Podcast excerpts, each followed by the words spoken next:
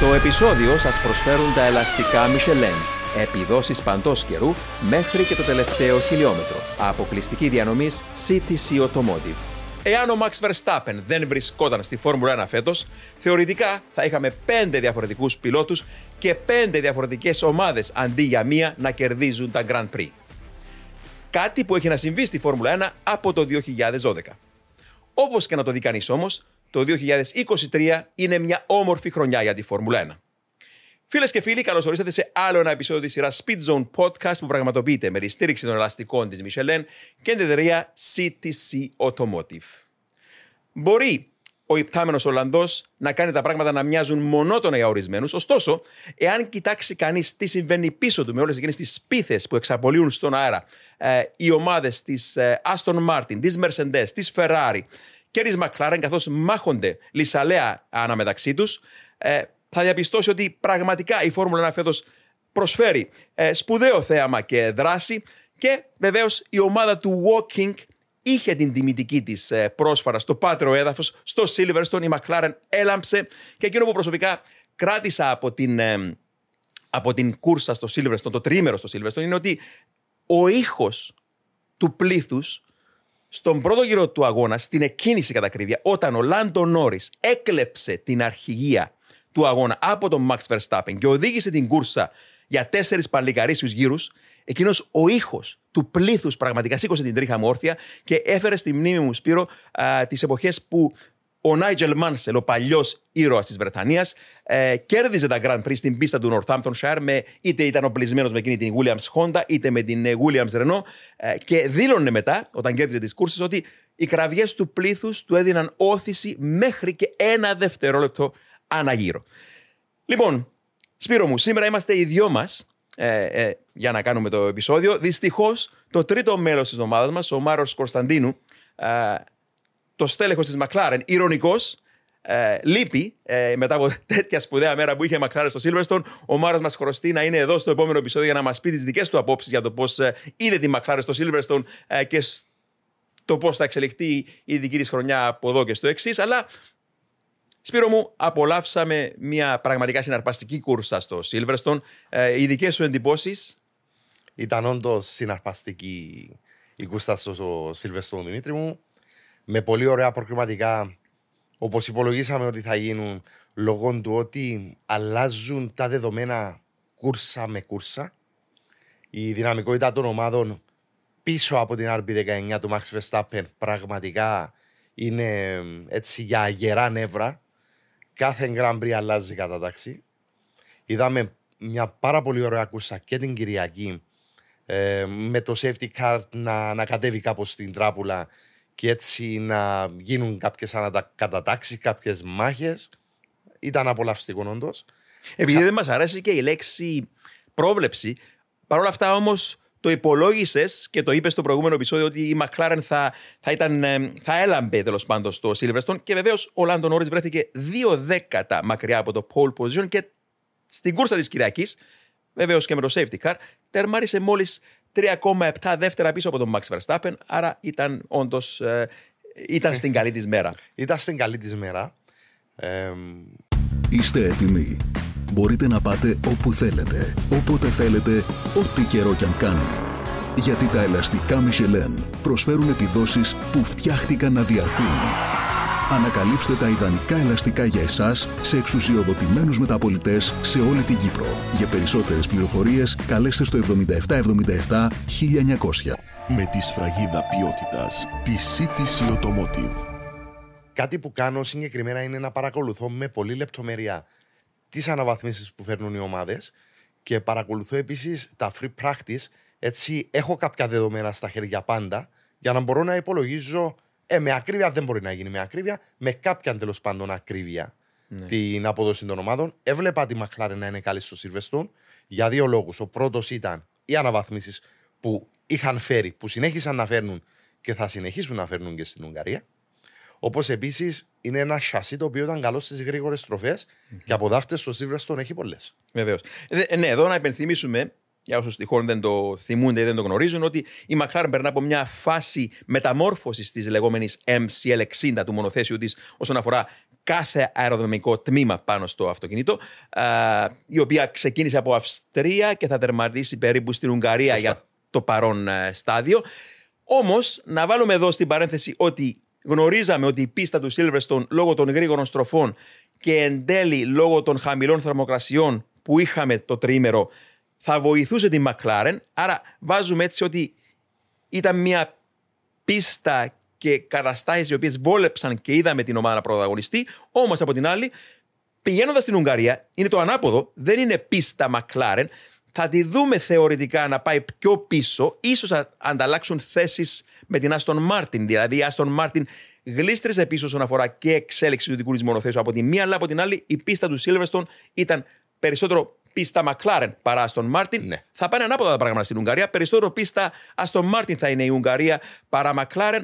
Αλλά, αλλά μιλώντας για McLaren, γιατί θέλω να ξεκινήσουμε το σημερινό μας επεισόδιο από την ε, McLaren, ε, έτσι για αλλαγή, να μιλήσουμε για τους δεύτερους αντί για τη Red Bull, ε, να πούμε ότι η McLaren, οπωσδήποτε, ε, δεν θα είναι η McLaren που είδαμε στους πρώτους τρει-τέσσερι αγώνες. Δηλαδή, είναι γενικότερη η βελτίωση που βλέπουμε φέρω από την ομάδα του Walking, έτσι, Σπύρο; Στο προηγούμενο επεισόδιο είχαμε τονίσει ότι αυτή η ομάδα πλέον, η McLaren, η ανανεωμένη πλέον ε, McLaren, θα αντιμετωπίσει στα ίσα τη Mercedes, την AMR, ε, πλέον και τη Ferrari.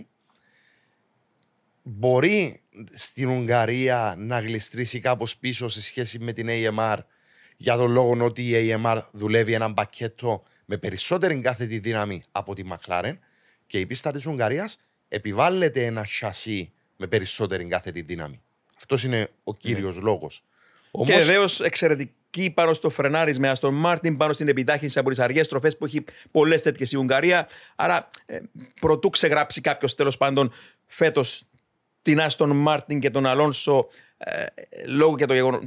Η αλήθεια είναι ότι γλιστράει η ομάδα, γλι- έχει γλιστρήσει πίσω από πλευράς εξέλιξης, αλλά παρόλα αυτά ε, η Ουγγαρία είναι μια πίστα η οποία λογικά θα τη δούμε να επιστρέφει στο προσκήνιο. Μέσα σε τρει-τέσσερι αγώνες, η κατάταξη σχετικά με το ποιος είναι δεύτερη δύναμη, τρίτη και τέταρτη, έχει αλλάξει Ναι. αναλόγως της κούρσας.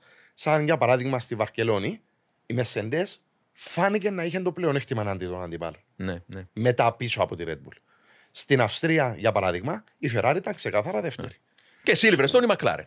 Ξεκάθαρα ήταν η McLaren. Τώρα, πιθανότατα να είναι η AMR δεύτερη ή τρίτη δύναμη ξανά. Η πλάστιγκα να γύρει πάλι προς την πράσινη πλευρά. Είναι το πολύ από την ωραίο που έχει πορτοκαλιά στην ναι, ναι, πράσινη. η σεζόν φέτος. Έτσι η πλάστικα γέρνει μία στην Λοιπόν. πορτοκαλί πλευρά, μία στην πράσινη. Να μιλήσουμε και λίγο έτσι τεχνικά για το μονοθέσιο της McLaren. Ε, λοιπόν, έχουν Ευχαριστώ. κάνει αρκετές εξελίξεις. Μία από αυτές τις μεγάλες, είναι πολλές βεβαίως, αλλά μια από τις μεγάλες και πιο έτσι ε, οφθαλμοφανής αλλαγή είναι ε, το μπροστινό πτερίγιο, το οποίο κατευθύνουμε με έναν έξιμο τρόπο εκεί με τις τρεις, ε, αν θέλετε, χορδές που υπάρχουν Ναι. στο ακροπτερίο εκεί που είναι το side plate του μπροστινού πτερυγίου.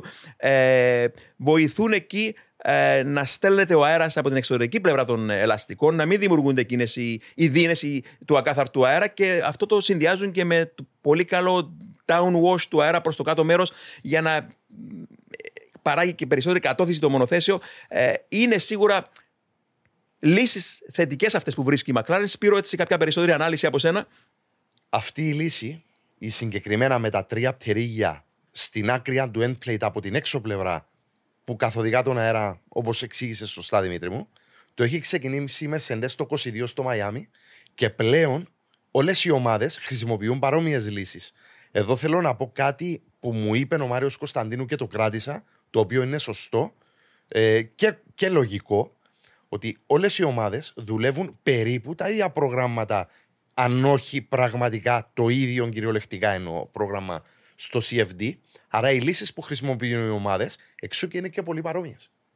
Ναι, και σίγουρα και αν, αν, αν λάβουμε υπόψη πάλι κάτι που μας λέει συχνά ο Μάριος, ο οποίος βεβαίως δούλεψε στην ε, McLaren αρκετά χρόνια, είναι ότι κακά τα ψέματα οι ομάδες ανταλλάζουν τεχνικούς η μια με την άλλη. Έχουμε τώρα ένα φοβερό νέο που λέει ότι για παράδειγμα 120 άτομα από την Mercedes παίρνουν μετάθεση στην ε, Red Bull Powertrains, φεύγουν από την Mercedes, από το γειτονικό εργοστάσιο του Brackley στο Milton Keynes. Και ε, είναι, γίνεται μια ανακύκλωση των τεχνικών. Ε, Είπαμε, Φόρμουλα 1 φτιάχνουν μόνο οι άνθρωποι της Φόρμουλα 1 και σίγουρα γίνεται συχνά αυτή η ανακύκλωση των τεχνικών και σίγουρα αυτό που λες και με τα εργαλεία που έχουν οι τεχνικοί ισχύει το ίδιο πράγμα.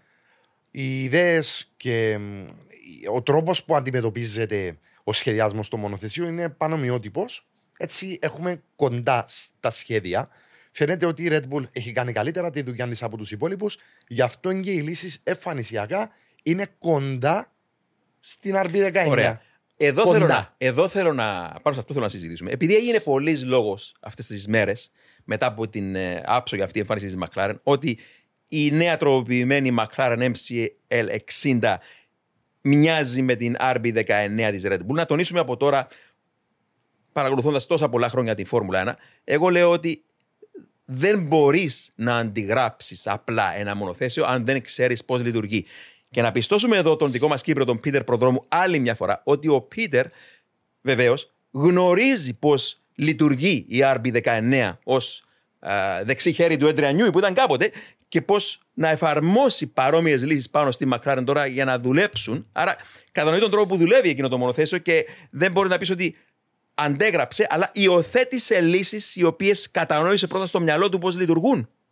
Όταν λέμε να αντέγραψε ή όταν λέει κάποιος, διότι εγώ δεν χρησιμοποιώ, δεν είναι δόκιμος όρος το αντέγραψε στη Φόρμουλα 1. Σύμφωνο. Ε, σχεδιαστικά, για παράδειγμα, η πτέρυγα μπροστά ή τα side pods από την πάνω πλευρά, οπτικά, μοιάζουν. Δεν μοιάζουν οπτικά γιατί αντιγράφεται. Μοιάζουν οπτικά διότι υιοθετείται η λύση αυτής της φιλοσοφίας. Για παράδειγμα. Εκείνο που έλεγες προηγουμένως επίσης. Τα εργαλεία που έχουν τους οδηγούν Είναι σε τα ίδια. παρόμοιες λύσεις. Σε Αλλά παρόμοιες λύσεις. η, η διαφορά είναι σε λεπτομέρεια, Σπύρο, έτσι. Βεβαίως. Ε, οπτικά το βλέπεις και μοιάζει, αλλά το side pod, για παράδειγμα, στη μέση του από την πάνω πλευρά, το βλέπουμε να έχει μια ομαλή κλίση όπως το δείχνω αυτό. Δηλαδή, μια αγγλίση προς τα κάτω, αλλά ομαλή είναι, όχι απότομη. Ναι, ναι, Η Williams, που ήταν επίσης βελτιωμένος στο Silverstone, τι αλλαγή έκανε, έπιασε το side pod που έκανε αυτό το πράγμα και το Είχε έκανε εξομα- πιο ομαλό. Εξομαλύνει την, τη λεγόμενη τσουλήθρα στο πάνω μέρος των Εξομαλύνει αραγών. τη τσουλήθρα. Ναι, Όπως ναι, ναι. σωστά το λες, Δημήτρη μου. Ναι, ναι. Με την πτέρυγα μπροστά, τα end plate, όπως τα έκανε, ξεκινούν από ψηλά και έρχονται ομαλά προς τα κάτω. Χωρίς καμπύλες ή κοψίματα στο κέντρο τους. Αυτό φαίνεται ότι καθοδηγά τον αέρα πιο σωστά και πιο ομαλά. Δηλαδή είναι λύσεις οι οποίες χρησιμοποιούνται για αυτόν τον λόγο. Ή τα κανάλια Venturi. Τα έκαναν παρόμοια με τις Red Bull. Να μην είναι κρυμμένα τα δύο. Να είναι εμφανές από την έξω πλευρά. Διότι είδαν ότι μειώνει το στροβιλισμό στο συγκεκριμένο σημείο. Ωραία. Είναι λύσεις που αν τις βάλεις μαζί στην εξίσωση, σου δίνουν αυτές τις λύσεις. Άρα, σίγουρα το μπροστινό πτερίγιο που όπως λέμε συχνά. Είναι κομβικό σημείο. Είναι κομβικό σημείο γιατί να εξηγήσουμε άλλη μια φορά με απλά λόγια ότι είναι το πρώτο σημείο που συναντά ο αέρας. Ναι.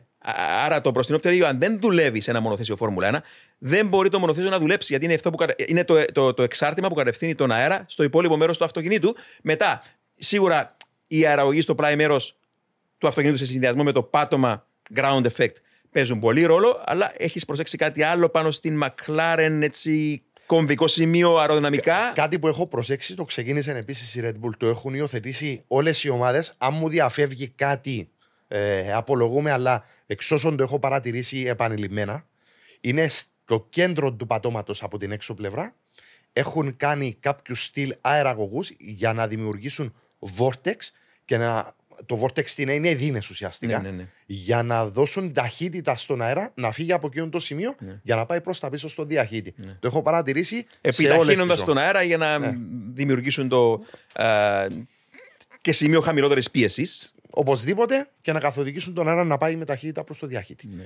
Και, και επίσης τα πτερίγια beams που είναι κάτω από το πτερίγιο το πίσω. Το πίσω, ναι, ναι, είναι ναι. πολύ σημαντικό εκείνο το σημείο για κατώθηση. Η Ferrari το έχει αλλάξει για το Silverstone να Και εξηγήσουμε. η Williams, έτσι. και η Williams. Η Williams όμως ήταν σασί με λιγότερη εγκατώθηση βοηθήθηκε από το Silverstone. Λόγω του ότι η πίστα είναι χαμηλής Ναι. Θα- θα- ή μέσης. Θα μιλήσουμε λίγο για τη Williams μετά. Ναι. Νομίζω το Να το οφείλουμε. αφήσουμε για μετά. Το οφείλουμε, ναι, ναι, ναι. Λοιπόν, θέλω έτσι, Σπύρο, να μιλήσουμε όμως και για τους πιλότους της McLaren. Να τους δώσουμε αυτή την ευκαιρία και στον κόσμο που ακούει και όλους μας έτσι να απολαύσουμε λίγο έτσι το, τον.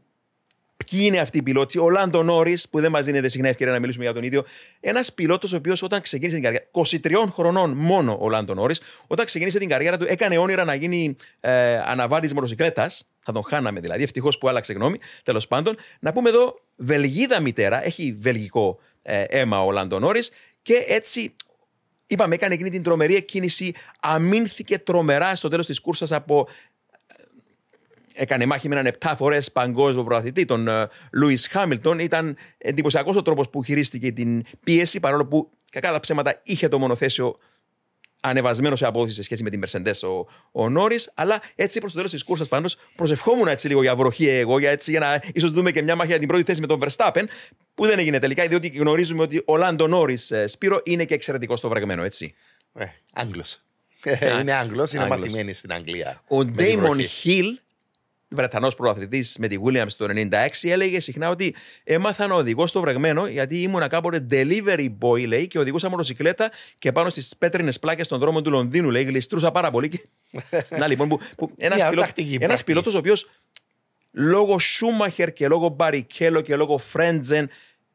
Ποιος άλλος εκείνη την εποχή ήταν καλός στο βρεγμένο; Φιζικέλα, όλοι αυτοί αυτοί οι πιλότοι ήταν άλλοι σπαστά θεωρώ. Η ναι. πλήστη τους ήταν καλή. Ήταν καλή στο βρεγμένο. Ναι. Ο Ντέιμον Χίλ όμως εύκολα τον υποτιμούσε στο βρεγμένο, αλλά κρατώ μια κούρσα, ίσως η καλύτερη της καριέρας του, 1994. Η Ιαπωνία, στη Σουζούκα, όταν βρέχει στην Ιαπωνία, βρέχει, βρέχει. ρίχνει καρέκλες.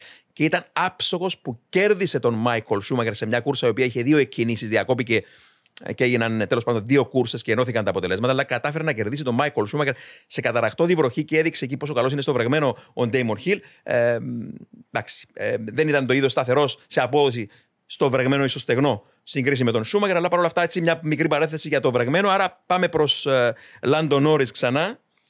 Ένας πιλότος χαρισματικός από τη νέα φουρνιά των πιλότων που μπήκε μαζί στη Φόρμουλα 1 μαζί με τον Αλεξάνδρ Άλμπον, τον George Russell, τον, ο Charles Leclerc μπήκε ένα χρόνο πριν, αλλά είναι αυτής της φουρνιάς.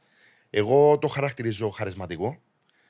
Ε, με το κατάλληλο εργαλείο στα χέρια του και την ανάλογη βέβαια δουλειά μπορεί να γίνει παγκόσμιος προαθλητή. Είναι πολύ σπουδαίο ταλέντο. Για να είμαι ειλικρινής, εγώ προσωπικά τον κατατάσσω μία ταχύτητα πάνω, έστω και μικρή ταχύτητα πάνω από τον George Russell προσωπικά, σαν ταλέντο. Ίσως θα σε ρωτούσα. Ακούγεται λίγο γνώμη σου πάνω σε αυτό. Ναι, ναι, ναι. ναι. ναι. Ε... Όχι, δεν ακούγεται ακραίο. Ε, ε, και εγώ προσωπικά τους βλέπω.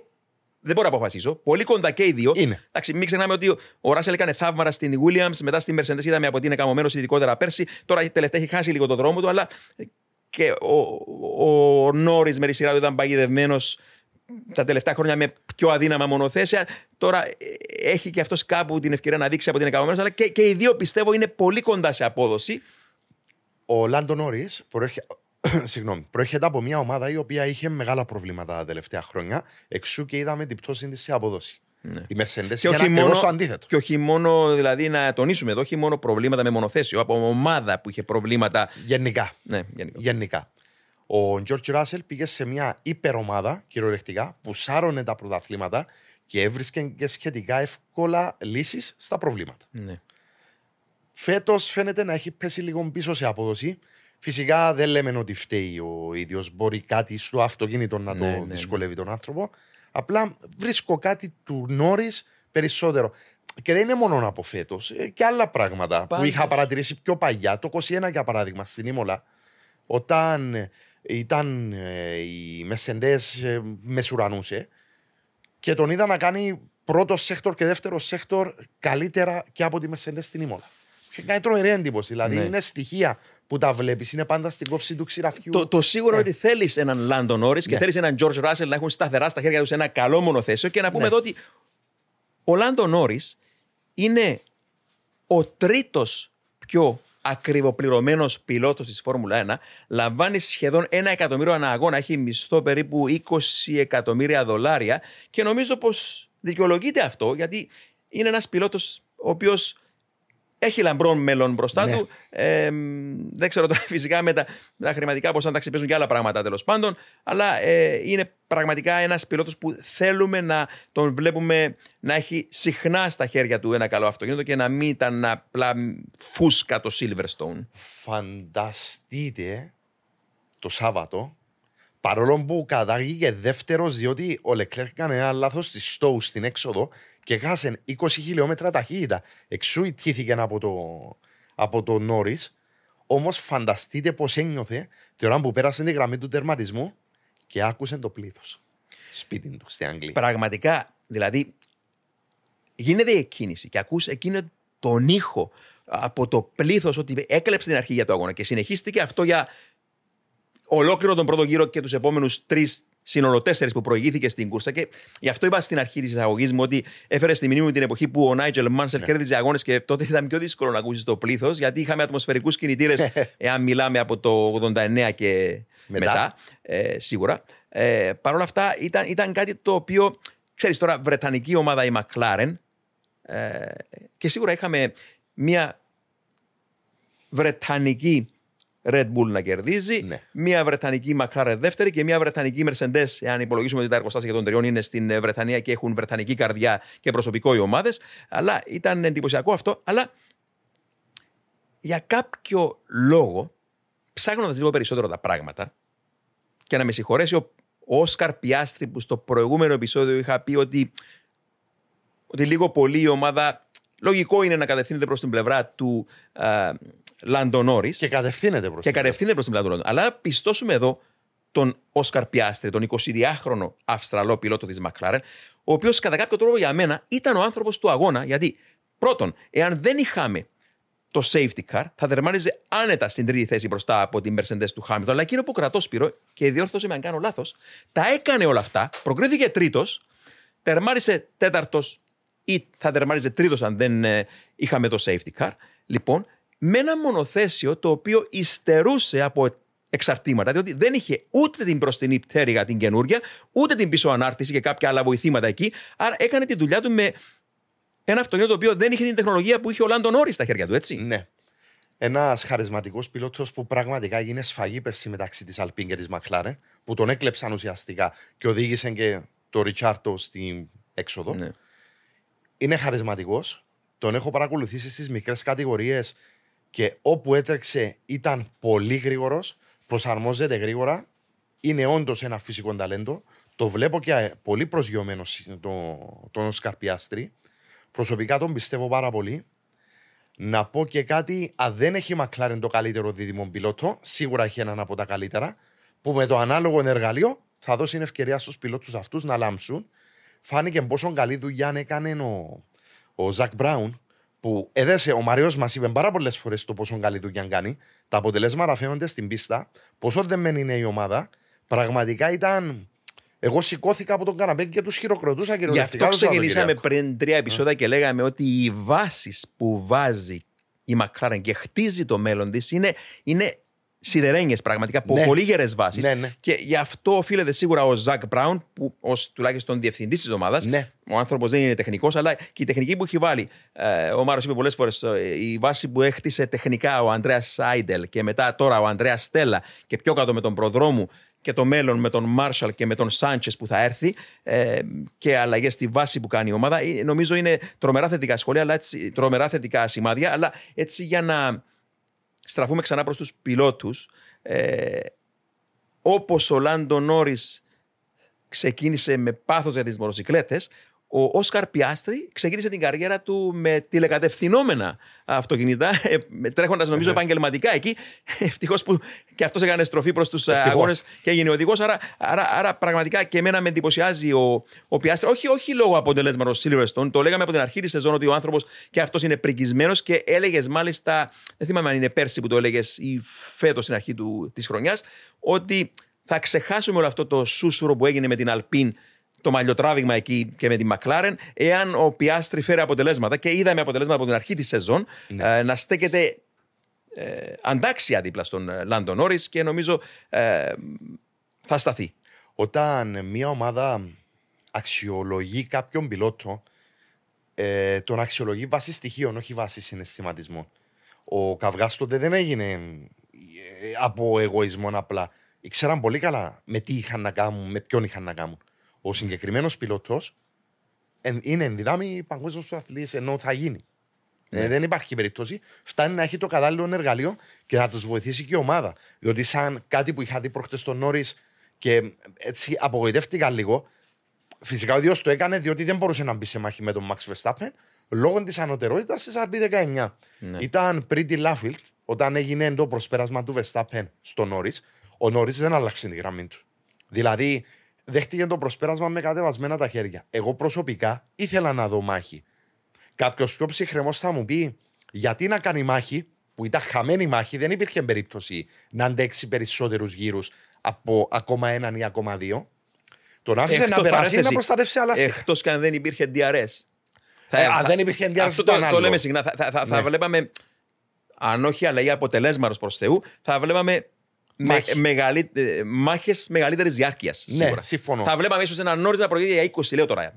Υπήρχε Υποθετικά. πιθανότητα, ναι. Γύρους, αλλά ναι. τη στιγμή που υπήρχε το DRS ήταν χαμένο, χαμένη μάχη. Ναι. Και ο Νόρις για να προστατεύσει τα ελαστικά του άφησε τον Μαξ. Και σίγουρα Αφήνει. γνώριζα στη Μακράρεν και η ομάδα και ο πιλότος ότι ε, δεν ήταν ο κύριος τους αντίπαλος στην... ε, Μα δεν έχουμε ψευδεστήσεις. Κανένας μας δεν ακριβώς. πίστευε ότι μπορούσε ο Νόρις να κρατήσει το Verstappen έναν αγώνα πίσω. Και αναλογικά πήγαινε και καλά, θεωρώ. Ναι, Πολύ καλά, μάλιστα. Λοιπόν, να κρατήσουμε τη Μακράρεν κάτω από τον φακό για τους επόμενους αγώνες. Η Ουγγαρία θα είναι μια κρίσιμη πίστα για την ομάδα γιατί είναι μια πίστα που δεν αρμόζει στο φετινό της μονοθέσιο. Άρα περιμένουμε να δούμε πού θα, πού θα είναι εκεί. Περιμένουμε στον επόμενο αγώνα, στο ΣΠΑ, με βροχή πιθανότατα τον Λάντο Νόρι έναν άσο στο βρεγμένο. Γιατί όχι, να κάνει όνειρα ακόμα και για νίκη εκεί η Μακλάρεν. Ε, αλλά θα δούμε μια Ουγγαρία η οποία σίγουρα δεν θα είναι η πίστα της. Αλλά έτσι όμως, Σπύρο, για να στραφούμε και προς τον ε, νικητή, την νικήτρια ομάδα και τον ε, ε, νικητή πιλότο, τον Max Verstappen. Άλλη μια φορά εξαιρετική δουλειά από τον Ολλανδό. Έξι συνεχόμενες νίκες και οδεύει προς το, αν θέλεις, το, το ρεκόρ που έχει κάνει ο άλλος πίλοτο της Red Bull, το ρεκόρ όλων των εποχών πριν από 10 χρόνια. Στη δική του μαγική χρονιά του 2013, ο Σεμπάστιαν Φέτελ πέτυχε 9 συνεχόμενες νίκες. Οδεύει προ εκείνη την κατεύθυνση ο Max Verstappen. Ε, άλλη μια φορά εξαιρετικό στην ε, Φόρμουλα 1. Πώς είδες τη δική του απόδοση στο Silverstone; Ο Max Verstappen έχει οριμάσει. Είναι ένα στοιχείο που του έλειπε τόσα χρόνια. Είχε το στοιχείο του παλιού οδηγού αγώνων, δηλαδή παλιά σκοπής, παλιό mentality, που ασχολείται περισσότερο με τους αγώνες και όχι με το Θεαθήνε. Ε, σκληρός στις μάχες του, δεν τα παρατούσε ποτέ κτλ. Αλλά τώρα είδα και μια οριμότητα που δεν υπήρχε και εξηγούμε αμέσως. Κάνοντας τη μάχη με τον Λάντο Νόρις ε, στην Κόψ, άφησε πολύ περισσότερο χώρο από ό,τι είχε να αφήσει στο Σερ Λουίς Χάμιλτον το 21 ναι. και είχε γίνει αυτόν το. Όταν το ομολογουμένως είχε τρομερή πίεση βεβαίως τότε. Είχε και τρομερή πίεση. Τώρα λέει δεν θα θυσιάσω τον αγώνα για μια θέση, θα βρω στην πορεία. Έκανε δηλαδή την υπομονή. Ναι. Τώρα είναι εξοπλισμένος και με υπομονή. Ένας ταχύτατος Max Verstappen με, την κατάλληλη, με το κατάλληλο μονοθέσιο στα χέρια είναι, δείχνει ανίκητος κυριολεκτικά φέτος. Αξιοθαύμαστα αποτελέσματα από τη Red Bull. Δεν σπάζει ούτε το αυτοκίνητο στα χέρια του. Κάνει πολύ διαφορετική δουλειά από ό,τι κάνει ο Τσέκο. Ναι. Και νομίζω χρήζει κάποιας μελέτης αυτό και από εμάς και από την ομάδα. Θα το συζητήσουμε. Πού, πού είναι η διαφορά. Ε, τι να πω, οδεύει προς το να σπάσει κάθε ρεκόρ της Red Bull προς το παρόν και στη συνέχεια Ναι. του πρωταθλήματος. Είναι. Δηλαδή, αν δεν έχουμε κάποιους εξωγενείς παραγόντε, δύσκολα θα χάσει φέτος ο Max Verstappen. Πάντως έτσι να κρατηθώ και εγώ λίγο έτσι και στο on Max Verstappen. Ο άνθρωπος γεννήθηκε εντός εισαγωγικών στην πίστα. Ε, ε, Ο Ναι. πατέρας του, πρώην πιλότος Φόρμουλα 1, η μητέρα του έκανε αγώνες karting. Σίγουρα είναι ένας πιλότος ο οποίος είναι στο DNA του αυτή η ταχύτητα Ναι. και μας εντυπωσιάζει. Αλλά πέραν αυτού, είναι ένας πιλότος που να σταθούμε και λίγο στο χαρακτήρα του Verstappen, όχι ο- το χαρακτήρα εκείνο τον, ε, τον, αν θέλετε, τον παρεξηγημένο, τον επιθετικό, αλλά ως πόσο προσεγγίσιμος είναι ω άνθρωπος όταν πάει κάποιο να του μιλήσει σε μια πίστα, ενώ από τους ανθρώπους που είναι κοντά του, τέλος πάντων είτε είναι επαγγελματίες δημοσιογράφοι, είτε κάποιοι άλλοι που είναι, δουλεύουν εκεί στη Φόρμουλα, είναι πολύ προσεγγίσιμος και σίγουρα είναι πάντα έτοιμος να μιλήσει στον ε, κόσμο. Να αντιθέσει για παράδειγμα με τον Λούι Χάμιλτον που δεν θέλει να μιλά στην αρχή της κούρσας λόγω του ότι θέλει να παραμείνει συγκεντρωμένος. Αλλά είναι, είναι ένας ταπεινός προσγειωμένος, δηλαδή δεν πετάς στον αέρα το, το, είμαι εδώ για να οδηγήσω Φόρμουλα 1. Δεν, δεν, δεν θεωρεί τον εαυτό του τέλος πάντων υπερήρωα ε, ή super ε, celebrity ο Verstappen και αυτό μου αρέσει πάρα πολύ το πώς το εξωτερικεύει αυτό το πράγμα. Είναι πολύ ωραίο αυτό.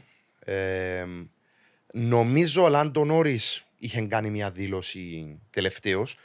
Η δήλωση είχε γίνει σίγουρα, απλά το νομίζω είναι ο Λάντο Νόρι. Είναι τόσο ψύχρεμος πριν την κούρσα.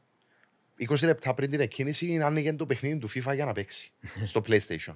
δηλαδή είναι τέ, τέτοιος άνθρωπος. Είναι τέρας ψυχραιμία τέρα σίγουρα. ψυχραιμία. Ναι, ναι, Δεν ναι. ξαναείδα έτσι άνθρωπο. Ναι, Μου ναι. θυμίζει, είπα, Άλλες παλιού εποχές. πιλότους. Ναι, άλλες εποχές. Συμφωνώ. Ε, σίγουρα λατρεύει αυτό που κάνει. Μου αρέσει που είναι έτσι απλός. Τον είδα πολλές φορές εγώ με μικρά παιδάκια στην πίστα και τα λοιπά. Είμαι fans. Ποτέ δεν τους προσπέρασε. Αν και όσο γίνεται κάποιος πρωταθλητής, ε, οι φαν σε προσεγγίζουν σε περισσότερο ε, βαθμό και αριθμό και έτσι γίνεται και πιο δύσκολο το να τους ικανοποιήσεις όλους. Πάντως, Ε. για να πάμε και στη σύγκριση άλλη μια φορά για τους λόγους που πρέπει να κάνουμε πάντοτε, η σύγκριση με τον Σέρτσιο Πέρες. Να πούμε ότι ο Σέρτσιο Πέρες, πέμπτη συνεχόμενη κούρσα από τη χάνει να προκριθεί στην ε, πρώτη ε, δεκάδα και γι' αυ- αυτό πρέπει να τον ε, μπερδεύει κάπως τον Πέρες. Το μόνο που για την ώρα μπερδεύει τον ίδιο τον Max Verstappen είναι όλα εκείνα που συμβαίνουν πίσω του. Λέει: Είμαι μπερδεμένος στο ποιος είναι ο αντίπαλος μου πλέον. Δηλαδή, βλέπει μία Aston Martin, την άλλη κούρσα βλέπει μια Mercedes, βλέπει μια Ferrari και ο ίδιος, επειδή ίσως δεν έχει και τον χρόνο να ασχοληθεί με τις εξελίξεις που κάνουν οι αντιπάλοι του, αν θέλεις, εντό εισαγωγικών αντιπάλοι, οι υπόλοιπες ομάδες, ε, είναι το μόνο που τον μπερδεύει φέρω στη Φόρμουλα 1. Αλλά έτσι να στραφούμε λίγο προς την πλευρά του, του, του Πέρες και τη σύγκριση άλλη μια φορά που θέλουμε να την κάνουμε για να εξυψώνουμε όχι μόνο την RB19, αλλά για να, για να δικαιώνεται και ο Verstappen με την άριστη δουλειά που κάνει σε σχέση με Ναι. τον Πέρες. Σίγουρα ένας ο οποίος γίνεται πρωταθλητή ή κερδίζει όλες τις κούρσες δεν μπορεί να τις κερδίσει χωρίς να έχει το ανάλογο μονοθέσιο. Δηλαδή είναι, ε, πιστεύω, ευρέως αποδεκτό και παραδεκτό ότι η RB19 είναι το ανώτερο μονοθέσιο του ανταγωνισμού. Το ανώτερο. Αυτό φαίνεται από την πλευρά του Verstappen. Από την πλευρά του Πέρες δεν φαίνεται. Τον Πέρες, εγώ τον παρακολουθώ από τη μέρα μου μπήκε στη Φόρμουλα 1. Όντας ηγέτης σε μικρές ομάδες ή μεσαίες ομάδες, Όπως η Σάουμπερ παλιά. όπως η Σάουμπερ, όπως η Force India Force που θύτευσε αρκετά χρόνια. Όταν πήγε στη Μαχλάρεν, ήταν προβληματική η παρουσία του εκεί. Του έδωσα το ελαφρυντικό του νεαρού της ηλικίας και της απειρίας, αλλά φαίνεται ότι και στη Red Bull συμβαίνει το ίδιο. Άρα κάπως δυσκολεύεται να διαχειριστεί τον ανταγωνισμό γύρω του, τον υπερβολικά ψηλό επίπεδο εννοώ Ναι. του ανταγωνισμού. Ε, δυσκολεύεται να ανταγωνιστεί την πίεση, Ναι. να, να, συγγνώμη, να διαχειριστεί την πίεση. Διαχειριστεί. Δεν είμαι σίγουρος ότι είναι ο κατάλληλος αυτή τη στιγμή για τη Red Bull Racing. Ναι. Απλά τον γλιτώνει προς το παρόν το ότι είναι τόσο πολύ μπροστά βαθμολογικά η ομάδα και ο Max Verstappen που δεν έχει και την πίεση τώρα να διαχειριστεί τον, τον ανταγωνισμό για το πρωτάθλημα των κατασκευαστών. Οι- οι- οι Σ- Σπύρο, οι σπουδαίοι πιλότοι δεν έχουν μέρες αργίας. Ο Ναι. Πέρες δεν είναι τέτοιος σίγουρα. Δηλαδή, όταν λέμε μέρες αργίας, δεν εννοούμε μόνο τον αγώνα της Κυριακής, αλλά ακόμα και αν έχεις ένα γλίστριμα νωρίς την Παρασκευή, τέλος πάντων, ένας Verstappen θα βρει 98-99% των περιπτώσεων, θα βρει τον τρόπο να σκαρφαλώσεις στην κορυφή. Ενώ ο Πέρες θα παγιδευτεί και ίσως να, να χάσει εντελώς το παιχνίδι, έτσι. Σε παλιά συνέντευξη του ο Στένικ Μος είχε πει ότι είναι, οι πιλότοι πρέπει να χωρίζονται σε τρεις κατηγορίες. Είναι οι χαρισματικοί, οι teammates και οι πιλότοι οι οποίοι είναι πιο χαμηλά σε επίπεδο, αλλά μπορούν στην καλή τους μέρα να νικήσουν τους λεγόμενους teammates ή τους λεγόμενους τέλος πάντων οι- που υποστηρίζουν. Ο Πέρες σίγουρα δεν είναι στην κατηγορία του χαρισματικού. Σίγουρα. ναι, ναι. Χαρισματικός είναι ο Max Verstappen. Η Red Bull Racing δεν περίμενε να πάρει ένα χαρισματικό πιλότο. Και- Περίμενε ναι. να πάρει έναν πιλότο που θα υποστηρίξει τον Verstappen. Απλά και ήδη τώρα βρέθονται προεκπλήξεως, διότι δημιουργείται πρόβλημα. Με τη στρατηγική εννοώ πρόβλημα. Ο ένας πιλότος να είναι στο pole position και ο άλλος Ναι. 15ο. Πάντως η ιστορία μας έχει διδάξει πάρα πολλά πράγματα. Ξέρεις, μιλάμε διαρκώς φέτος πολύ έντονα. Όλη η Φόρμουλα 1 μιλάει για την Red Bull RB19, εκείνο το αδιαμφισβήτητα εξαίσιο σασί που κάνει ο μάγος Εντριανιού με τα ground effects, έχει κάνει άριστη δουλειά. Αλλά λέμε κατά επανελειμμένα, ένα μονοθέσιο Φόρμουλα 1 δεν οδηγείται Είστε έτοιμοι. Μπορείτε να πάτε όπου θέλετε, όποτε θέλετε, ό,τι καιρό κι αν κάνει. Γιατί τα ελαστικά Michelin προσφέρουν επιδόσεις που φτιάχτηκαν να διαρκούν. Ανακαλύψτε τα ιδανικά ελαστικά για εσάς σε εξουσιοδοτημένους μεταπολιτές σε όλη την Κύπρο. Για περισσότερες πληροφορίες καλέστε στο 7777 1900. Με τη σφραγίδα ποιότητας τη CTC Automotive. από μόνο του, δεν οδηγείται προς τη νίκη από μόνο του. Και να πούμε εδώ, εσύ το παράδειγμα της McLaren MP44, που για μένα είναι ένα από τα πιο παρεξηγημένα αυτοκίνητα σε όλων των εποχών. Ε, αδιαφυσβήτητα, εξαιρετικό εκείνο το μονοθήσιο που κέρδισε όλους τους αγώνες εκτός από έναν το 1988 και μέχρι σήμερα ποσοστιαία έχει το ρεκόρ ως το πιο επιτυχημένο μονοθέσιο όλων των εποχών. Εκτός και αν η Red Bull κάνει κάτι διαφορετικό φέτος και το σπάσει αυτό το ρεκόρ. Αλλά να μιλήσουμε για την MP44 McLaren το 88. Κάποτε ένας φίλος με ρώτησε, ποιο πιστεύεις ότι ήταν το, το, το πιο σημαντικό συστατικό πάνω σε εκείνο το μονοθέσιο που το έκανε τόσο σπουδαίο; Ο κινητήρας, τα αεροδυναμικά, ε, η ισορροπία του και πραγματικά μετά από πολλά χρόνια σίγουρα μελέτης και συνειδητοποίησης των όσων είχα ζήσει τότε ως ε, θεατής βεβαίως και μελετώντας καλά το πράγμα, είναι ότι το σπουδαιότερο συστατικό το απάντησα ήταν οι δύο πιλότοι. Για κάποιο τρόπο για μένα η MP44 είναι ένα από τα πιο υπερτιμημένα μονοθέσια όλων των εποχών γιατί το πιο άριστο εξάρτημα, τα δύο πιο άριστα εξαρτήματα ήταν ο Άιρτον Σένα και ο Αλέν Πρόστ.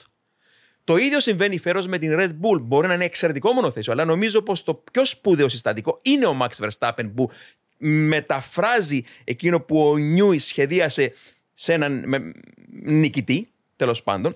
Και αυτό είναι κάτι που σίγουρα όσοι έζησαν εκείνη την εποχή της κόντρας του Σένα με τον Πρόστ, ήταν επική κόντρα γιατί ο ένας έσπροχνε τον άλλο σε τρομερά δυσθεώρατα ύψη που ίσως να μην είδε ξανά ποτέ η Φόρμουλα 1 ω ομόσταυλη. Και τονίζω εδώ γιατί δεν τα είδε η Φόρμουλα. Διότι μετά από εκείνο που συνέβηκε με την κόντρα τους το 89 τέλος πάντων, γνωστή ιστορία, ε, σίγουρα όχι μόνο η Μακλάρα, αλλά όλες οι ομάδες έμαθαν λίγο πολύ να μην βάζουν δύο δυναμίτες στο ίδιο καλάθι, τέλος πάντων, αν θέλεις. Ε, και σίγουρα τέλειωσε εκεί, τέλος εποχής, μετά από το 88-89. Αλλά φανταστείτε τώρα να είχαμε έναν Χάμιλτον και έναν ε, Verstappen στη Red Bull. Ή ξέρω εγώ έναν. Ε, Καταλαβαίνεις τι θέλω να πω. Ναι. Ε, σίγουρα είναι κάτι το οποίο έχει, έχει περάσει ανεπιστρεπτή, αλλά ε, εξακολουθώ να πιστεύω με το χέρι στην καρδιά ότι το πιο σπουδαίο εξάρτημα της MP44 ήταν οι δύο πιλότοι. Συμφωνώ και επαυξάνω για όλα όσα είπες Δημήτρη μου. Η MP44 δεν θα ήταν η ίδια στην πίστα παρόλο που ο Γκόρτο Μάρι είχε κάνει εξαιρετική δουλειά. Το συζητώ η, και η Μακλάρεν και ο Ροντένι. Και ο Στίβ Νίκολς. Οι πάντες είχαν κάνει εξαιρετική δουλειά. Δεν το συζητούμε αυτό. Απλά όταν έχεις για εξαρτήματα, συσσαγωγικά το εξαρτήματα, δεν βλέπουμε σαν εξαρτήματα τους ανθρώπους, τον Άλεν Πρό και τον Άιρτο Σένα. Που όπως σωστά είπες, έσπροχναν ο ένα τον άλλο στο να ψηλώσει την απόδοση του. Την ήδη τρομερή τους απόδοση, τα αποτελέσματα είναι γνωστά και δίσα σχεδόν όλες τις κούρσες. Εδώ με τη Red Bull έχει μια διαφορά. Ότι ο Πέρες σίγουρα δεν είναι στο επίπεδο που ήταν που είναι ο Max Verstappen και αυτό το βλέπουμε όταν γίνεται μάχη του Πέρες με άλλους οδηγούς στην πίστα. Με άλλα μονοθεσία, κατώτερα, που με δυσκολία να τους περνά ή αρκετές φορές δεν καταφέρνει να τους περάσει. Εδώ ναι. ε, ε, προβληματίστηκα και είπα ότι ο Max Verstappen κάνει όντως τρομερή δουλειά. Πάντα πιστεύαμε ότι κάνει τρομερή δουλειά. Απλά κάνει ένα σκαλί περισσότερο ναι. από αυτό που πιστεύαμε. Φαίνεται πιο ξεκάθαρα φέτος παραβέρση. Ναι, σίγουρα, σίγουρα. Και πάντοτε λέμε ότι Ξέρεις, όλα αυτά τα ρεκόρ που συχνά μιλάμε ότι τώρα η ομάδα έχει πετύχει 11 συνεχόμενες νίκες που είναι και αυτό ένα ρεκόρ που έχει σπάσει από τη McLaren εκείνης της εποχής. Ναι. Αλλά από την άλλη, έτσι αυστηρά μιλώντας, η McLaren εξακολουθεί να έχει εκείνο το ρεκόρ αυστηρά μιλώντας για μένα, γιατί είναι η μοναδική ομάδα που κέρδισε στην ίδια σεζόν από τον πρώτο μέχρι τον 11ο αγώνα. Άρα, αν κερδίσει και την επόμενη κουρσά, η Red Bull θα πάρει, θα ισοφαρίσει την. Ε, ναι. Θεωρητικά, τέλος πάντων, αν θέλετε, ε, βάζοντας τα πράγματα έτσι. Αλλά μιλώντας για να δείξουμε και πόσο δύσκολο είναι για ένα μονοθέσιο, για έναν πιλότο να πετύχει μαγικά πράγματα, νομίζω κατ' εμένα ένα ρεκόρ που δεν ξέρω αν μπορέσει ποτέ να το σπάσει κάποιος. Και αυτό το ρεκόρ το πέτυχε μέχρι σήμερα πιστεύω το πιο τεχνολογικά προηγμένο μονοθέσιο όλων των εποχών σε σχέση με τον ανταγωνισμό. Και μιλώ για την Williams του 92-93. Η ομάδα πέτυχε εκείνη την περίοδο 92-93, δεν θυμάμαι τώρα από ποια κούρσα μέχρι ποια κούρσα σε εκείνο το διάστημα των δύο ετών, πέτυχε 24 συνεχόμενα pole positions. Η Mercedes προσπάθησε, έφτασε στα 23 και σκόνταψε, άρα εκείνο το ρεκόρ παραμένει στην Williams και νομίζω, μιας και πήγαμε προς Williams, να μιλήσουμε λίγο και για τον Άλεξ Άλμπον και για την φανταστική πραγματικά εμφάνιση που είχαν στο Silverstone και προκριματικά και αγώνα η ομάδα uh, πρώην Ditcot, η ομάδα του, τη, της Williams. Πριν να φτάσω στη φετινή Williams, να πω ένα περιστατικό που μου είχε κάνει φοβερή εντύπωση από τότε. Ήταν μάχη στο Silverstone το 1991. Ο οδηγός της Williams τότε ο Νάιτζελ Μάνσελ οδηγός της ε, McLaren ο Άιρτον Σένα, παρόλο που δεν ήταν στο 92-93, ήταν στο 91. Ναι. Αυτό που θέλω να πω.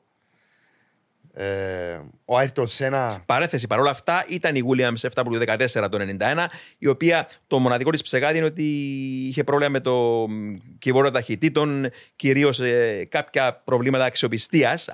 Παρόλα αυτά ήταν με διαφορά Ανώτερο μονοθέσιο. ανώτερο μονοθέσιο από τη Και McLaren. το 91. Και το 91, ναι. Ο Άιρτον Σένα δεν χρειάζεται να το πω ότι ήταν άσο στα προκριματικά, κυριολεκτικά. Ήταν και στους αγώνε, στι κούρσε φοβερός. Απλά θεωρώ ότι στα προκριματικά ήταν ακόμα ένα κλειπ πάνω. Ε, μπήκε ο Νάιτζελ Μάνσελ, έγραψε ένα πολύ γρήγορο γύρο, πιστεύοντας ότι δεν θα σπάσει. Μπαίνει ο Άιρτον Σένα, καταφέρνει να σπάσει το γύρο. Πραγματικά ε, δεν χόρτενα να το βλέπω. Ήταν πέρα από τα όρια και με σχετική άνεση ξαναμπήκε μέσα ο Μάνσελ και τον νίκησε. Δηλαδή, τόσο Ναι. ανώτερο Ναι, ναι, ναι, ναι, ναι. ε, τεχνολογικά ήταν το Που ο μονοθέσιο. Μάνσελ δεν ήταν τέτοιος πιλότος εννοώντας Ναι, ότι ναι. εάν είχες τον Μάνσελ να οδηγεί ένα ίσο μονοθέσιο με έναν ανταγωνιστή Δεν θα του, τον ήταν ήκουσε. εξαιρετικός μεν, αλλά δεν είχε το χάρισμα του Σένα ή του Πρόστ. Και τώρα μου θύμισε μια άλλη ιστορία ότι ο Στέρλινγκ Μό που είπες προηγουμένως, όταν ήταν ο Μόσταυρος με τον Χουάν Μανουέλ Φάντζιο το 55 στην Mercedes, το 1955 στην Mercedes. Βεβαίως όμω ένας υπερπιλότος υποψήφιος για τον τίτλο του καλύτερου όλων των εποχών, Ναι. εάν θέλει κάποιος, δικαιούται να το πει αυτό. Αλλά ο ίδιος πάντα ήταν και προσγειωμένος και έλεγε πάνω ότι ο Φάντζο ήταν ο πιο σπουδαίος ο πιλότος όλων των εποχών. Και όταν ήταν οι δύο ομόσταυλοι ε, στη Mercedes το 55, συγκεκριμένα νομίζω μιλούσε για το παλιό Σπα, ε, 14 χιλιόμετρα Ναι. πίστα, σε, ε, περικυκλωμένη από χαντάκια, εξαιρετικά γρήγορη πίστα και λέει ότι περιέγραφε τη μάχη των προκριματικών εκείνης της χρονιάς ο Στέρλινγκ Μό ενάντια στον Αργεντινό Φάντζο και λέει ότι ε, έβγαινε έξω στην πίστα, έγραφε έναν πολύ γρήγορο χρόνο και μετά ο Φάντζο Τον έσπασε. Έβγαινε έξω στην πίστα και με επισκίαζε, λέει. Και συνεχιζόταν αυτό το βιολί, έβγαινε ο Μό, έσπαζε το χρόνο, έβγαινε ο Φάντζο και συνειδητοποίησε ο Μό, και το είδε με τα μάτια του αυτό, ότι ό,τι και να έκανε, ο Φάντζιο θα έσπαζε το χρόνο του και λέει πώ δούλευε ο Αργεντινός εκείνο το τρομερό πνεύμα. Λέει ότι ε, ποτέ δεν πίεζε το μονοθέσιο παραπάνω από ό,τι χρειαζόταν. Δηλαδή έβγαινε και έγραφε ένα χρόνο και αν έσπαζε σε εκείνο το χρόνο του Φάντζιο, τότε έμπαινε στον κόπο να βγει και να πιέσει λίγο παραπάνω το μονοθέσιο για να σε επισκιάσει. Ποτέ δεν πίεζε παραπάνω από όσο πρέπει. Αλλά φαντάσου πο- πόσο βάθος είχαν αυτοί οι πιλότοι που εγώ συχνά παρομοιάζω ως πνεύμα τον Φάντζιο με τον Σένα, που έκανε τα ίδια πράγματα ο Σένα στη μάχη του με τον, ε, με τον ε, Πρόστ, με τη διαφορά εδώ ότι είχε το πνεύμα ο, ο, ο Σένα στη μάχη με τον, ε, με τον Πρόστ. Ε, Τέλος πάντων, αλλά είναι, αυτές οι συγκρίσεις των, ε, των πιλότων μέσα από τις εποχές ε, είναι, είναι, είναι σημαντικές. Σίγουρα ε, αυτό που με κάνει να πιστεύω ότι ο Άιρτον Σένα είναι ο καλύτερος πιλότος όλων των εποχών, που το είπα πάρα πολλές φορές, έχει να κάνει με μια μελέτη δεκαετιών. Ένας ακόμα λόγος, εκτός από αυτά που ανέφερες Δημήτρη, που συμφωνώ απόλυτα, είναι το ότι ήταν και καταρτισμένος τεχνικά. Δηλαδή, ο Άιρτον Σένα έχει και τεχνικές γνώσεις. Όταν λέω τεχνικές, δεν λέω ότι επισκευάζε ο ίδιος τον κινητήρα, αλλά το παραμικρό το αντιλαμβανόταν η αντίληψη που είχε και για τα μηχανικά, που δεν την βρίσκεις εύκολα σε πιλότο σήμερα. Θρη- θρησκευτική αφοσίωση. Μπορεί να τον Θρησκευτική. έβλεπες. Και υπάρχουν κάποια μικρά βίντεο, αλλά μπορεί να έκανε τώρα τέσσερις μέρες δοκιμαστικά στη Μόντζα, για παράδειγμα. Και α, τον έβλεπες στο πίσω μέρος του γκαράζ με τους μηχανολόγους και να είναι, ας πούμε, έτσι πάνω από τα, εκείνο το να μελετά τα, τα data. Ναι. χαρτί, και, να, και να είναι σκυμμένος πάνω στα χαρτιά ώρες και ώρες και ώρες και ώρες και να μελετά τα data, το, το παραμικρό στον κινητήρα σε, σε σημείο που βεβαίως εννοείται ότι μπορούσε να, να φουγκραστεί, να αισθανθεί πράγματα μέσα στον κινητήρα που δεν τα έδειχνε καν η τηλεμετρία. Τώρα εντάξει, μιλάμε για άλλες εποχές για να παρομοιάσουμε τέλος πάντων με σήμερα που είναι δύσκολο γιατί δεν χρειάζεται τόσο πολύ να εξελιγμένα τα εργαλεία των σημερινών ομάδων που δεν χρειάζεται έναν πιλότο τέτοιο να κάνει. Αυτά, αυτά τα λέμε για νοσταλγία γιατί μας λείπουν ε, και λέμε πάνω ως λαμπρό. Α μας συγχωρέσει ο κόσμος αν μιλάμε συ- πολύ πιο συχνά από ό,τι θέλουμε για τον Σένα, αλλά ε, είναι επειδή ήταν τέτοιον. Μιας και ανοίξαμε το θέμα και το αναφέραμε και για το τεχνικό, μοιράστο μαζί μας Δημήτρη την ιστορία που είχε αντιμετώπισε κάποιο μηχανικό πρόβλημα στον κινητήρα Ναι, α. στην Αδελαίδα το 1993. Εκείνο που θυμάμαι εγώ το πρόβλημα ήταν το 93, αλλά όχι στην Αδελαίδα. Δεν ξέρω αν κάνω λάθος στην κούρσα τώρα που ήταν. Θυμάμαι κάτι για Silverstone εγώ και αυτό ήταν σε ιδιωτικό δοκιμαστικό. Είναι ότι. Ε, δεν ήταν ιδιωτικό δοκιμαστικό. Ήταν ε, στη μέση α, τριήμερου αγώνα. μ, Προκριματικά νομίζω ήταν. Και αν είναι αυτό το περιστατικό που λες, άκουγε κάποιους θορύβους ο Άρτον Σένα στον κινητήρα και ήταν οι άνθρωποι της McLaren και της Ford, τότε προμήθευε το 93. Είναι αυτό το περιστατικό. Αν κάνω λάθος στην κούρσα, απολογούμε. Νομίζω Αδελαίδα δεν επιμένω όμως. Ναι, ούτε, ούτε εγώ περνώ για την κούρσα, νομίζω πως ήταν Silverstone όμως. Ναι. Και κάτι άκουγε ο Άρτον Σένα στον, στον κινητήρα τέλος πάντων. Και είναι, κάνουν σύσκεψη εκεί στον καρά οι μηχανικοί. Γνωρίζω ότι τους πιέζει το χρονόμετρο, ότι πρέπει να βγουν έξω στην πίστα να κάνουν προκριματικά τέλος πάντων. Και πήραν τελικά το. Ε, πραγματικά θυμάμαι τότε ο, ο Dave Ryan, ο, ο manager της McLaren, να συσκέπτεται με τον Ρον Ντένι και να τον πιέζει εκείνος ο άντρας, ο, ο Τσάρος, ο Ρον Ντένι, να πάρει απόφαση και του λέει: Τον εμπιστευόμαστε, τον πιλότο, το Σένα, τον Σένα. Ο, ο, ο Ρον Ντένι γνώριζε που ήταν μάγος, αλλά, αλλά ήταν και τελειομανής ο Ρον Ντένι. Και δεν ήθελε οτιδήποτε πάνω στο μονοθέσιο να, να, να νιώθει ο ίδιος ότι ε, οτιδήποτε, εφόσον τα εργαλεία μας δεν δείχνουν κάποιο λάθος, θα πάρουμε το ρίσκο να ανοίξουμε τον κινητήρα και πήραν το ρίσκο να ανοίξουν τον κινητήρα και δεν θυμάμαι τώρα τι είχαν βρει, ίσω. Νομίζω με τον κέντροφόρο υπήρχε πρόβλημα. Κάτι, ναι, με το camshaft. Ναι, ναι, ναι με ναι. τον κέντροφόρο άξονα είχαν βρει κάποια βλάβη και ο Σένα ήταν σωστός. Και σωστά άνοιξαν τον κινητήρα και τον ε, επισκέβασαν και συνέχισαν τα προγραμματικά τους, έστω τα λεπτά που είχαν μείνει για να προκριθεί ο Άερτον σε ένα τέτοιο όν ήταν και είπαμε, τα λέμε αυτά γιατί μας λείπουν από τη Φόρμουλα σήμερα και είπαμε, λέμε παράδειγμα τον Σένα γιατί ήταν, ε, ήταν ο σπουδαιότερος με διαφορά πάνω σε αυτό το, το θέμα. Λόγω του ότι και ο Ρικιάρτο, ο Ριτσάρντο, για να τον πω πιο σωστά, είχε κάνει κάποια ανοίξη ή πέρσι η πρόπεση που είπε εγώ προσωπικά μηχανικά δεν έχω ιδέα. Κάποιος σωστά θα πει, Μα δεν είναι δουλειά του πιλότου να ξέρει μηχανικά. Ναι, αλλά ξέρει, θα βοηθήσει τρομερά τον μηχανικό αγώνα του στο στήσιμο του μονοθεσίου. Γι' αυτό είναι καλό να ξέρουν τεχνικά. Άρα η σημερινή ναι, είναι ναι. διαφορετική ναι. από τους πιλότους τότε. Αδιαφυσβήτητα, ναι, ναι. Και, και σίγουρα ο Ριτσάρτο, μιας και μίλησες, είναι στην επικαιρότητα τώρα, γιατί εφόσον αντικαθιστά τον Νίκ Ντεβρίε στην Αλφα Τάουρη, αρχίζει γενομένης με το επόμενο γραφή στην Ουγγαρία. Ένας εξαιρετικός σίγουρα πιλότος, παρόλο που δεν θα θέλαμε να δούμε τον ε, στη μέση της χρονιάς κανέναν πιλότο να αποχωρεί. Είναι ε, άδοξο τέλος πάντων για τον Νίκ Ντεβρίε. Εν ένας πιλότος ο οποίος κέρδισε στην Ουγγαρία το 2014 και είναι ο πιλότος που κέρδισε για την τελευταία νίκη της McLaren στη Φόρμουλα 1 το 2021 στη Μόντζα, ο Ριτσάρτο. Έτσι, Σπύρο; Ναι. Ε, Αυτός είναι, όπως σωστά το περιέγραψες Δημήτρη μου. Ένας πιλότος ο οποίος είναι χαρισματικός, δεν χωρά αμφιβολία, επισκίασε τον πρωταθλητή, τονίζω τον πρωταθλητή του 2013 στη Red Bull Racing από την πρώτη του χρονιά. Το 2014. Έναν ταλέντο που στην πορεία έχασε κάπου στον δρόμο του. Φυσικά το ταλέντο δεν φεύγει ποτέ, άρα είχε να κάνει ίσως με τα μονοθέσια, με τον τρόπο που οδηγούσε. Ναι. Αυτά πρέπει να κοιτάξει ο Ριτσάρτο. Είναι σίγουρα μια πολύ καλή λύση για την Αλφατάουρη. Αν και εγώ διαφωνώ πρώτον με τη χρονική στιγμή που συμβαίνει και δεύτερον με το ότι η ομάδα δεν βοήθησε τον Νίκ Ντεβρία που είναι πάρα πολύ ταλαντούχος ε, οδηγός για να προχωρήσει και να πάει καλά. Του έβαλα πίεση από το δεύτερο αγώνα θεωρώ ότι τον έριξα στα βαθιά και τον άφησα να βοήθητο. Αλλά διαφωνώ με τον τρόπο της απομακρυσή του. Αφού απομακρύθηκε τουλάχιστον συμφωνώ με την πρόσληψη του Ριτσάρντο ότι είναι με ένα σμπάρο δύο τριγώνια γιατί. Πρώτον, βάζει πίεση στο Τσουνότα να ψηλώσει το παιχνίδι του. Βάζει πίεση στο Σέρχιο Πέρες να ψηλώσει το παιχνίδι του. Του δίνει την ευκαιρία να επανέλθει από χαμηλά χωρίς πίεση και αν τα καταφέρει να τον επανατοποθετήσει δίπλα στο Max Verstappen. Εξαιρετική παρατήρηση. Ε. Άρα θα δούμε μια αλλαγή εικόνα στην Αλφατάουρη, νομίζουμε ότι ένας γρήγορος Τσουνότα θα έχει τώρα και πίεση από έναν αντάξιο ομόσταυλο για να οθηθεί προς τα πάνω η ομάδα. Έναν Πέρες να κάθεται πάνω σε ένα μένα κάρβουνα εάν θα αντικατασταθεί για να ανεβάσει αυτό στο παιχνίδι του. Άρα θα δούμε ε, πώς θα εξελιχθεί αυτό στη Φόρμουλα 1 στους επόμενους αγώνες. Ε, το Switch το είδαμε να γίνεται για παράδειγμα στο SPA το 2020. Πότε ήταν ο Άλμπον στη Red Bull; Το 20 νομίζω. Νομίζω το 20, δεν θυμάμαι. Δεν τον αντάλλαξα με το, το 20 το 19 που τον αντάλλαξα με τον Γκάσλι.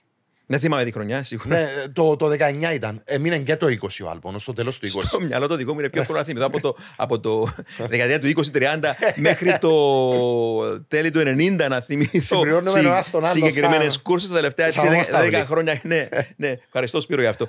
Πάντως, ε, είπαμε, υποσχεθήκαμε να μιλήσουμε για τη Williams. Για τη Williams, ε, ένα, ένα, ένα μονοθέσιο το οποίο ε, γνωρίζουμε όλοι, είναι πολύ γρήγορο φέδος στις ευθείες. Η πίστα του Silverstone και του Καναδά ήταν πίστες οι οποίες βόλεψαν το, ναι. το μονοθέσιο σίγουρα. Έκαναν μικρές αλλαγές έτσι για να βοηθήσουν το όχημα να στρίβει καλύτερα πάνω στις αργές στροφές και ίσως αυτός ο συνδυασμός λίγο πολύ να όχι την ομάδα πάνω στο Silverstone. Εκείνη η FW45 ε, είναι ένα αξιόλογο μονοθέσιο ιδιόμορφο μονοθέσιο σίγουρα. Δεν περιμένω να πάει καθόλου καλά στην Ουγγαρία. Αλλά στο ΣΠΑ και στη Μόντζα με όλες τις ευθείες, διότι είναι ένα μονοθέσιο με, χαμηλή, με πολύ χαμηλό συντελεστή ο σας, περιμένουμε να είναι τέλος πάντων σίγουρα στα προγραμματικά να είναι εκεί που δεν περιμένει ε, κανείς. Ε, στο Silverstone όμως ο Άλμπον έλαμψε, Σπύρο.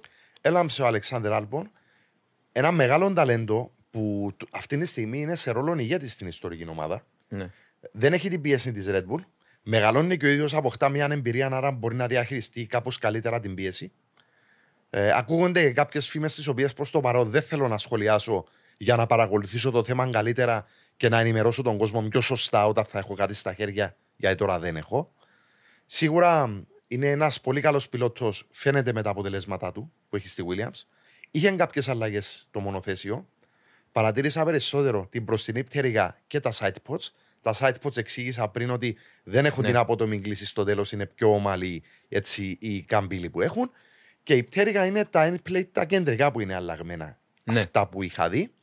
Βοηθήθηκε από την πίστα λόγω του ότι είχε μεγάλες ευθείες, δεν είχε τόσες απαιτήσεις από πλευράς κατώθησης.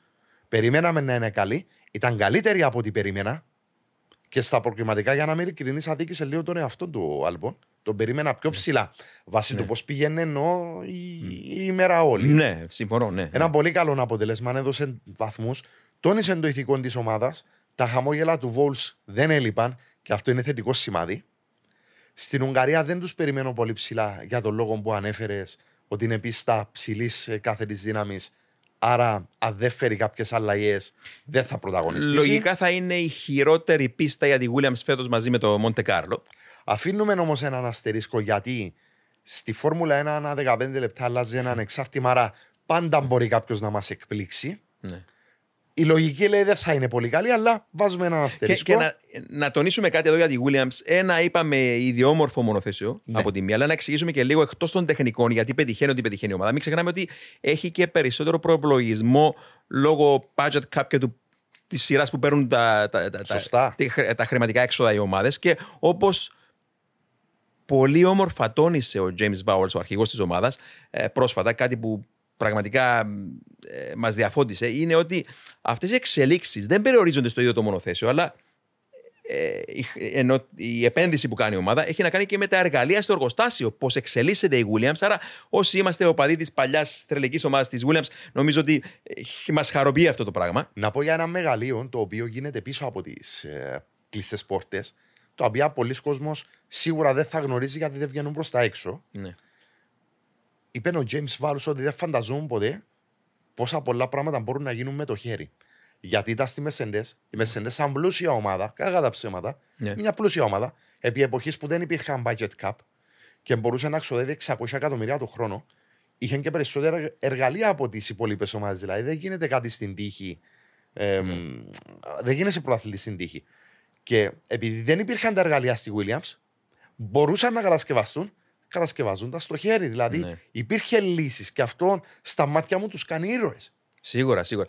Και, και το γεγονός ότι βλέπαμε την Williams να, εντάξει, να, να, να αποδίδει καλά στο Silverstone, πάντοτε συγκινεί αυτό το πράγμα. Βεβαίως, ήρωας ο Frank Williams που ξεκίνησε την ομάδα ε, τέλη της δεκαετίας του 60, τέλος πάντων, εκείνη η, η φοβερή μορφή, μια από τις πιο σημαντικές, κατ' εμένα, ο πιο πιο σπουδαία ηγετική μορφή, ίσως μετά τον Έντζο Φεράρι, ο Φρανκ Γουίλιαμς, ως ιδιοκτήτης ομάδας τουλάχιστον μαζί με τον Κόλιν Τσάπμαν, σίγουρα ναι. κάπου εκεί, αυτοί οι τρεις. Αλλά έτσι ε, έρχονται πάντοτε εκείνα τα λόγια του Φρανκ Γουίλιαμς που δεν ξέρω αν τα είχα πει σε προηγούμενο επεισόδιο που με συγκινούν πραγματικά. Είναι ότι πόσο αγαπούσε τη Φόρμουλα αυτός ο άνθρωπος είχε πει κάποτε ότι Βεβαίως, μετά από ένα ατύχημα το 86, ατύχημα με το δικό του προσωπικό αυτοκίνητο, ε, κτύπησε και έμεινε τέλος πάντων τετραπληγικός.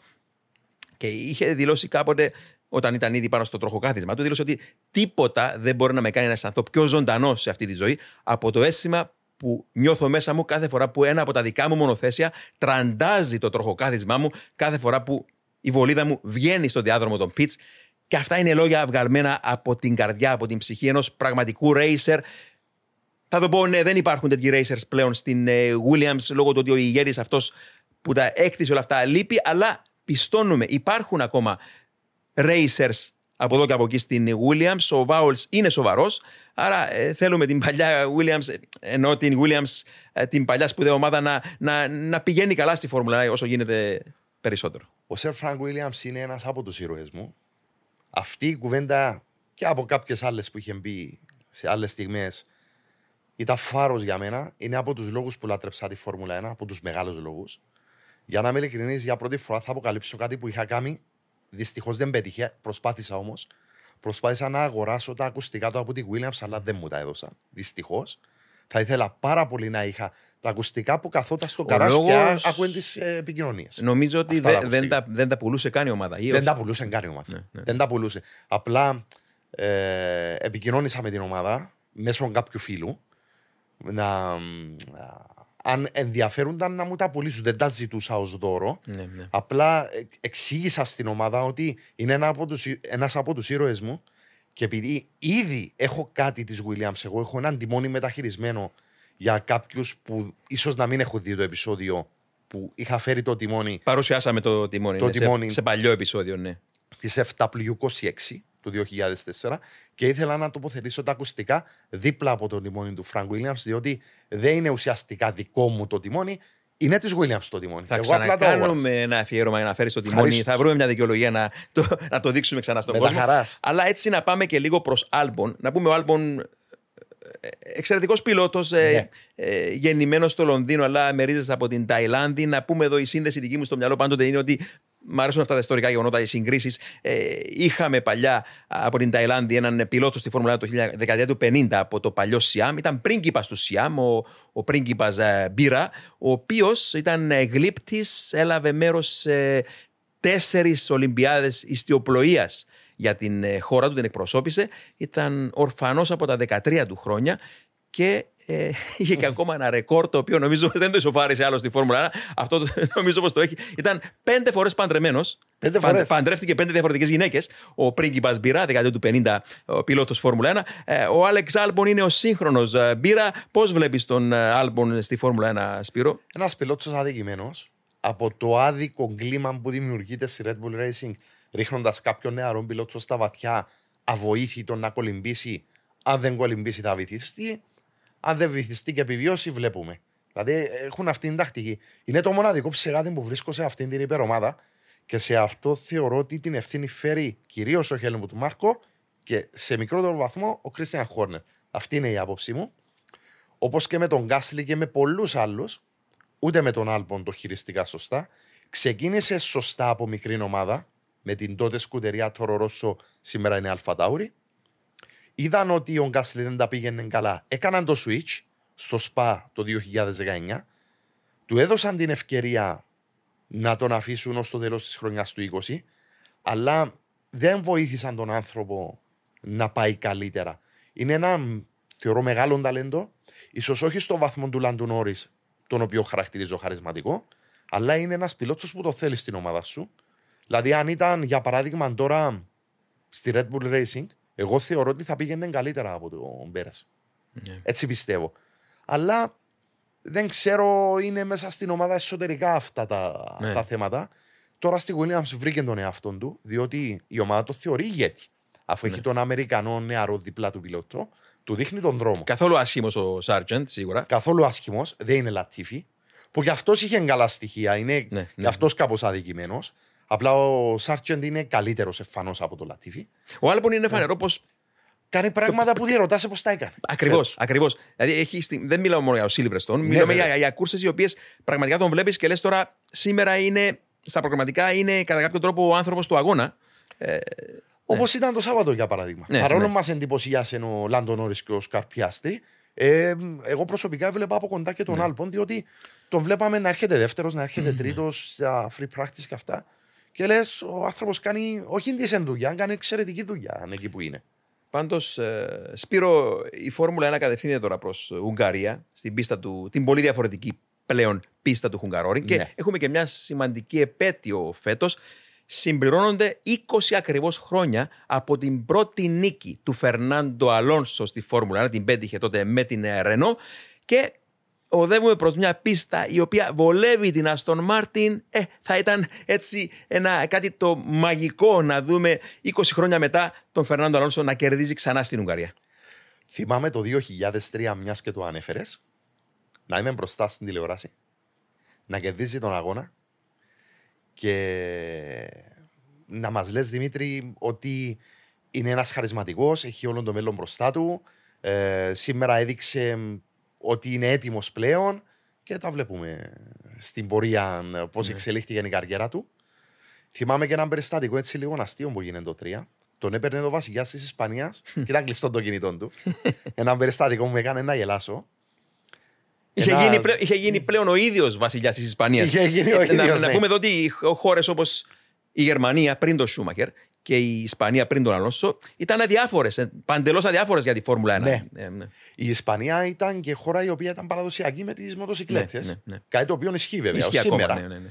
Ε, Όμως έβαλε τη φ- ε, η Ισπανία στο χάρτη της Φόρμουλα 1 ή το αντίθετο τέλος πάντων. ναι. Ένας πιλότος που είχε μια φοβερή καριέρα που με κάποιες λάθο επιλογές που έγιναν, αν ήταν σωστές οι επιλογές, θα ήταν πολύ μεγαλύτερη. Είναι ίσως ο πιο ολοκληρωμένος και ο πιο ταλαντούχος πιλότος του Grid. Τον πιστεύω φοβερά. Έχει μια πολύ καλή ευκαιρία το επόμενο Σαββατοκυριακό, σε 10 μέρες περίπου από σήμερα, για να διεκδικήσει ίσως και την νίκη. Θα ήταν υπέροχο να το δούμε να νικήσει ξανά στα 42 του. Διότι είναι και νομίζω στις 18 του μήνα τα γενέθλια του. Αν δεν απατώμε. Νομίζω θα κλείσει 42 ετών. Πόσα χρόνια έχουμε να δούμε πιλότο να κερδίζει στα 42 του; Δεν το- από, το- τον, από τον Νάιτζελ, Νάιτζελ Μάνσελ. Εγώ τον Νάιτζερ θυμάμαι Ναι, τον ναι, ναι. τελευταίο. 90 Από το 1994 στην Αδελαίδα κέρδισε την τελευταία κούρσα για την ε, Williams Renault. Ναι. Ε, έχουν περάσει δεκαετίες. Θα ήταν πάρα πολύ ωραίο να, να δούμε τον Φερνάντο να νικά ξανά. Εγώ προσωπικά τον πιστεύω πάρα πολύ, το έχω πει πάμπολε φορές. Και μακάρι να συνεχίσει για αρκετά χρόνια όσο μπορεί να μας κάνει να Το- χαιρόμαστε. το- τώρα που το σκέφτομαι, έχουμε μια άλλη σημαντική επέτειο φέτος Ουγγαρία. Κλείνουν 25 χρόνια από εκείνη την ε, μια από τις πιο σπουδαίες νίκες του Μάικολ Σούμαχερ στη Φόρμουλα 1. ε, σε πολύ διαφορετικές εποχές, όταν είχαμε ανεφοδιασμούς τότε. Θυμάσαι για ποια κούρσα μιλάω; Όταν, μιλάω, όταν ο Ρος Μπρον πήρε την απόφαση να κάνουν τρεις στάσεις ανεφοδιασμού αντί για δύο, τις οποίες ακολουθούσε η McLaren με τον David Coulthard και Μίκα Χάκινεν. Και εκείνη η φοβερή τέλος πάντων συνομιλία στον ασύρματο, ο Ρος Μπρον του είπε όταν θα έπρεπε να, να κάνει εκείνη την τρίτη στάση, του είπε ότι έχεις 19 γύρους για να κερδίσεις 25 δευτερόλεπτα. Σωστά. Και του λέει ο Μάικολ Σούμαγερ, OK, thank you. Και Και το έκανε. Το πραγματοποίησε. Ε, πραγματικά το πώς κατάφερε με μια πανίσχυρη McLaren Mercedes ως ανταγωνιστή να κερδίσει σε 19 γύρους 25 δευτερόλεπτα και να μπει στα pits και να βγει μπροστά από τη McLaren και να κερδίσει την κούρσα πριν από 25 χρόνια το 1998 ο Μάικολ Σούμαγκερ μία από τις πιο φοβερές νίκες στην καριέρα του. Όχι η προσωπική αγαπημένη μου, γιατί μπήκε στη μέση στρατηγική. Προτιμούσα τις κούρσες που κερδίζουν οι πιλότοι, που είναι πραγματικά αγώνες στο βρεγμένο, αγώνες οι οποίοι λάμπει καθαρά ο πιλότος. Χωρίς να υποτιμούμε βέβαια την Βέβαια. παραμικρή συμβολή του ίδιου του πιλότου στο να βγει αυτή η στρατηγική του Ροζ Μπρον. Τέλος πάντων, να τον βγάλει άσπρο πρόσωπο τον Ροζ Μπρον εκείνη τη μέρα στην Ουγγαρία. Αλλά είναι μια από τις νίκες που. το σούμι που κρατώ. Αξέχαστη. Πραγματικά δεν πιστεύω ότι πέρασαν τόσα χρόνια από τότε. Το θυμάμαι σαν να είναι χτες. Ένας επικός Μάικολ Σούμαχερ σε μια πίστα που θεωρώ ότι βόλευε και το οδηγικό του στυλ.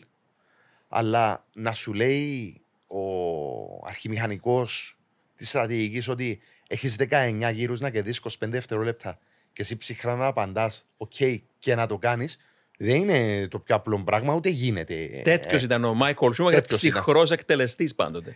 Ο ευτύχιο Έλληνας που ήταν καλεσμένος μας πριν κάποια επεισόδια, τον οποίο θέλω να χαιρετήσω μάλιστα. Καλησπέρα, ευτυχία μου.